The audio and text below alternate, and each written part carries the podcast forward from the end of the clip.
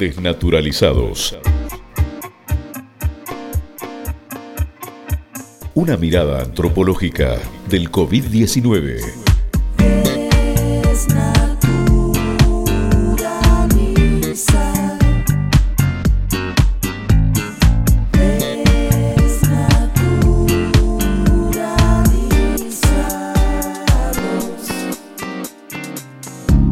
Hola, bienvenidos. Mi nombre es Eduardo Giuria, soy médico anestesiólogo y un estudiante avanzado en antropología, a punto de recibirme. A través de este espacio quiero invitarte a transitar la pandemia que tanto nos preocupa desde otro lugar. Darle una mirada menos médica, menos cientificista y más humana. Y recorrer nuestro aquí y ahora a través de la historia la cultura y la enfermedad. Lo que menos quiero hacer es hablar de ella y sí de hombres y mujeres que nos enfermamos, de la sociedad que puede enfermarse, del factor humano.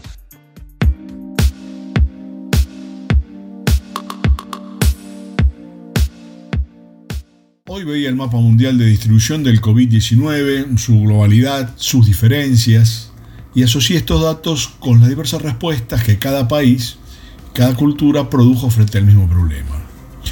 Es decir, que existe tal variedad de respuestas como sociedades hay en el mundo, pero todas ellas están contenidas en una misma universalidad, la humanidad. Y digo humanidad y no COVID porque quien le otorga sentido al virus somos los seres humanos. Él se nos manifiesta con una enfermedad nosotros la estudiamos, la aislamos, la nombramos, le otorgamos un significado, la incorporamos a nuestra vida, le damos un sentido humano, porque está amenazando nuestra salud. Parafraseando al doctor Pedro Can, asesor presidencial en salud, no es el virus quien nos ataca, sino somos nosotros quienes vamos a su encuentro.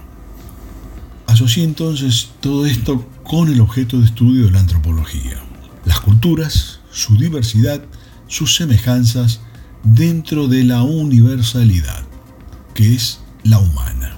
Existe un concepto que desarrolló la ciencia antropológica, que es el de alteridad. Esto no es otra cosa que reconocernos frente al otro con diferencias y semejanzas, asumiéndonos parte de ese otro en tanto somos con él parte de la especie humana, a lo largo del tiempo y del espacio. Variedad y semejanza de las especies y su distribución eran el objeto de estudio de Darwin. Quiero detenerme aquí un poquito. Él veía dentro de, de ellas, de las especies, individuos diferentes, cuya distribución variaba de acuerdo al hábitat que ocupaban. Como venía estudiando su evolución en la historia, ya desde dos siglos antes venían haciéndolo varios naturalistas, entre ellos su abuelo Emerson, Darwin asoció sus propias investigaciones con todas aquellas que lo precedieron e introdujo una hipótesis, la de la adaptación y la selección natural. Darwin no conocía las leyes de la herencia, ni a Mendel, quien pocas décadas después las iba a enunciar. Mucho menos conocía genética, cromosomas ni ADN.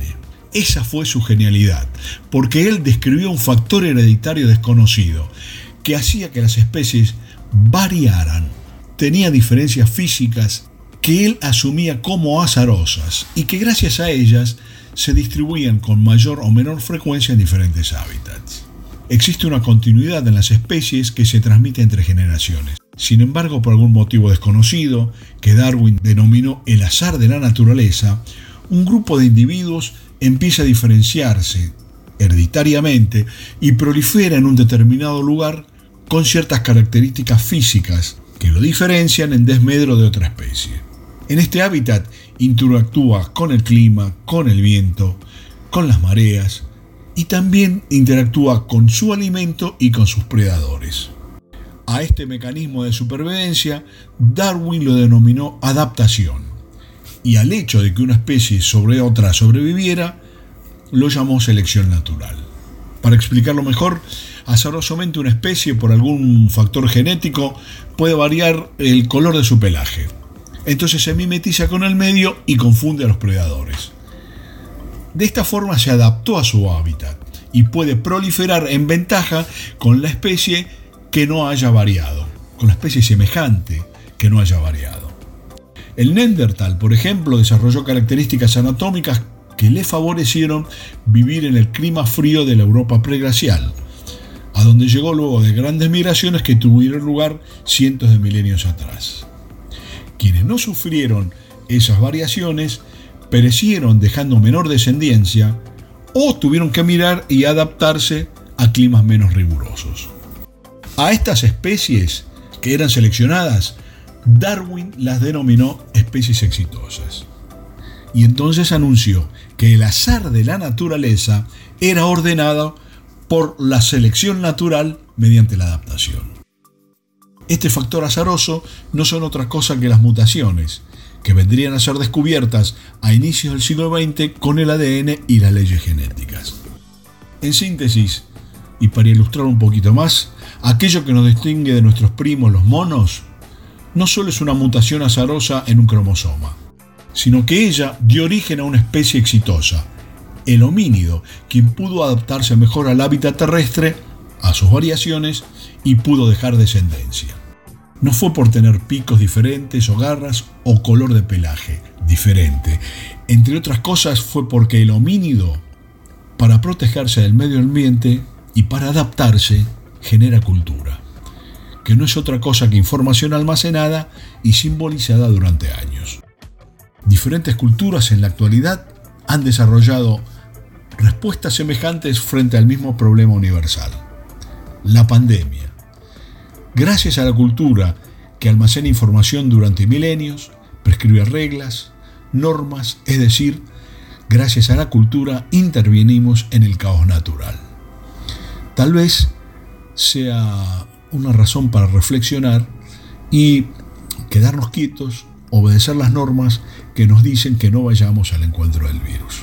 Porque no es el virus quien nos ataca, sino que somos nosotros quienes vamos en su búsqueda. Muchas gracias. Desnaturalizados.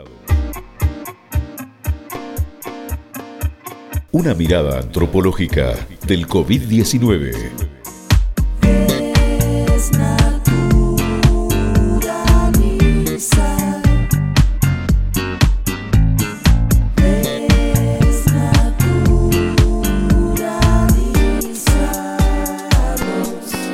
Conducción Eduardo Yuria. Locución, Luis Caballero. Tema original, Desnaturalizados, de Asimut. Producción general y edición, Eleonora Yuria. Dirección de radio, Carlos Santillán. Una realización de Radio Municipal Saigüeque, Centenario, Neuquén, Argentina.